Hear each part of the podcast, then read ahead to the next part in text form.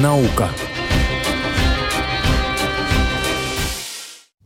18 часов 44 минуты. Дорогие друзья, мы продолжаем. Это ваша люби, любимая передачка про науку. Меня зовут Свизильбер, и у нас еще одна на сегодня тема.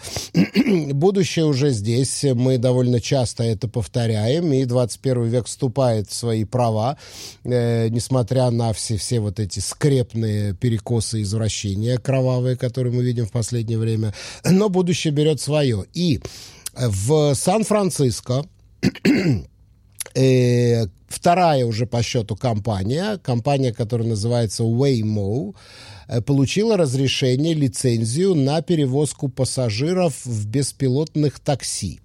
Пока еще компания Waymo получила лицензию делать это только в таком э, пробном режиме, то есть они не могут взимать за это плату, то есть такой пока бесплатный такси для того, чтобы, значит, э, доказать свою безопасность, отработать вот это бесплатное такси в Сан-Франциско теперь есть э, без водителя, но тем не менее Э, это такси может развивать скорость до 100 км в час, то есть вполне-вполне себе реальный автомобиль, вполне себе реальная машина без водителя, который будет работать круглосуточно, 24 часа в сутки, в любое время. И э, это уже вторая компания. Первая, правда, почему-то не очень пошла. Первая компания называется «Круиз». Но вот, э, да, наступает будущее, наступает будущее, автомобили без водителей, такси без водителей. И я хочу подключить к этой беседе нашего следующего спикера, дорогие друзья. Э, у нас на линии, на связи с нашей студией Анатолий Файфель, стартапер, предприниматель и ведущий телеграм-канала «Деловой Израиль». Анатолий, приветствую. Добрый вечер. Добрый, Добрый вечер, вечер. Добрый вечер. Дорогие друзья, я призываю вас подписываться на телеграм-канал э, Анатолия Файфеля. Он называется «Деловой Израиль», еще раз повторяю.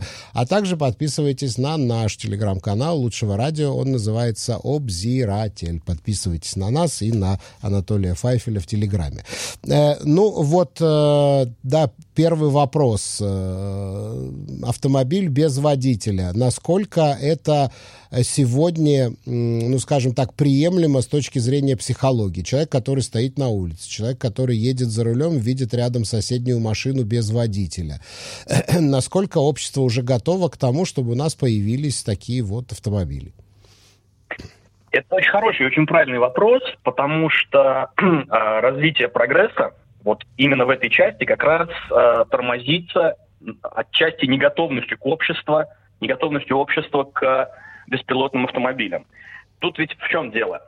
А, технически особых сложностей уже давно нет. То есть э, беспилотные автомобили бегают и не только в Америке, и во многих странах. В Израиле, в Израиле генеральный директор компании Mobileye ездит на беспилотном автомобиле, но он все равно сидит за рулем, потому что, ну, чтобы никто не перепугался. Он сидит, он ничего не делает, автомобиль едет сам, но он за рулем сидит. Ну, правильно, абсолютно точно. Больше того, во всем известной Тесле тоже есть режим автопилота, и Тесла прекрасно умеет ездить самостоятельно. Но в Тесле есть режим, то есть не есть режим, а режим автопилота в Тесле подразумевает, что раз в какое-то время э, водитель, который должен присутствовать в машине, должен прикасаться к рулю. То есть таким образом машина понимает, что, что в автомобиле есть живой человек. И есть даже специальные лайфхаки для этого. То есть есть, есть так называемая гантеля, ну, это специальное маленькое устройство, которое вешается на руль и имитирует прикосновение а, человека к рулю. Так. так вот, так вот, по поводу готовности общества.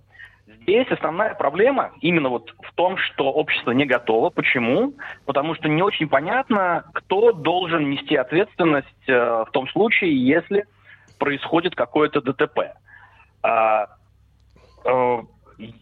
можно сказать так, что аналогичная проблема была, ну и была и остается в авиации. Что я имею в виду? Каждый раз, когда, к сожалению, происходят какие-то авиационные катастрофы, эм, пострадавшим должны быть выплачены какие-то компенсации. Mm-hmm. Вот общество, общество готово к тому, что э, человеческая жизнь может, может быть оценена в какую-то сумму, и все уже привыкли к этому, и когда, там, к сожалению, регулярно, но происходят какие-то авиакатастрофы, э, уже понятен механизм компенсации. А вот в случае с беспилотными автомобилями не очень понятно, потому что э, ну, кто должен нести ответственность? Компания, собственник автомобиля, компания, которая предоставила автопилот или собственник автомобиля. И это открытый вопрос. Поэтому процесс э, выпуска беспилотных автомобилей на дороге общего пользования, он затруднен. Чисто вот из-за этой проблемы. С другой стороны, ну, а, очевидно, что если бы все автомобили на дорогах были автопилотами, то количество ДТП было бы гораздо меньше. Ну, хотя бы по той причине, что автопилот не употребляет алкоголь. И, и, и вот эта проблема, она постепенно, постепенно решается в разных странах разными способами, путем того, что в законодательство вносятся соответствующие нормы. Я думаю, что э, через какое-то время мы придем к тому, что большинство автомобилей будут беспилотными. И, с одной стороны, это хорошо, потому что количество пострадавших в целом обязательно снизится. С другой стороны, эм, введение автопилотов оставит большое количество людей без работы. И это тоже это, это второй фактор, который тормозит э, развитие беспилотных вот, автомобилей. Я э, это, это и хотел тебя спросить. Вот я представляю себе, завтра в Израиле открывается компания Waymo и запускает беспилотные такси. Тут же израильские таксисты начнут э, в центре Ликуда создавать турбулентность, начнется правительственный кризис, под, подключится гистадрут, начнутся забастовки, и в конце концов это все запретят не совсем так. Э, ну, то есть, безусловно... Ну, э, потому что ты лишаешь таксистов хлеба. Да, безусловно, всегда будут люди, которые будут тормозить прогресс. Э, эти вещи уже были в истории человечества, когда, по-моему, шахтеры... Да, да, лудиты. Это были не шахтеры, это были работники предприятий, которые ломали новые, новые станки, да, это Англия, 16 век. Абсолютно точно. Да. Но здесь будет, скорее всего, принято другое решение. Я не могу, я не могу утверждать на 100%, но предполагаю, что э, будет вводиться налог на искусственный интеллект. Тем самым э, экономическая целесообразность использования автопилотов будет снижена. Но так или иначе э, прогресс не остановить. То есть э, разработка беспилотного автомобиля стоит безумно больших денег – оснащение беспилотного автомобиля соответствующей техникой тоже достаточно дорогое, но оно снижается. И э, стоимость, э, стоимость э, техники для беспилотного автомобиля будет выше вот за счет вот этих налогов. Но так или иначе, рано или поздно человечество придет к тому, что все равно все люди пересядут на беспилотники.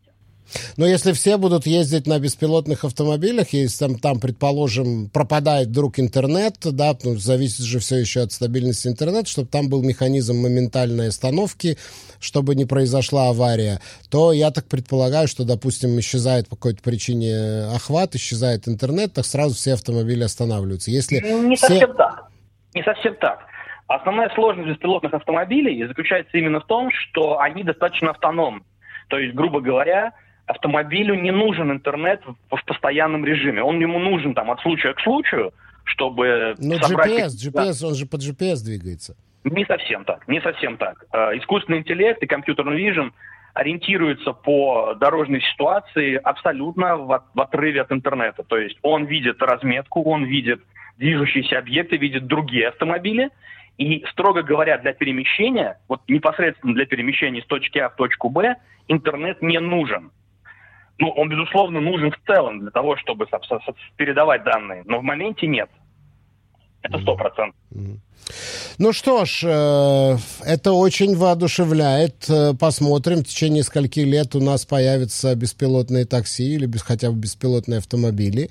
Э, Анатолий Файфель, стартапер и предприниматель, ведущий телеграм-канала «Деловой Израиль». Большое спасибо, я благодарю за участие в нашей программе.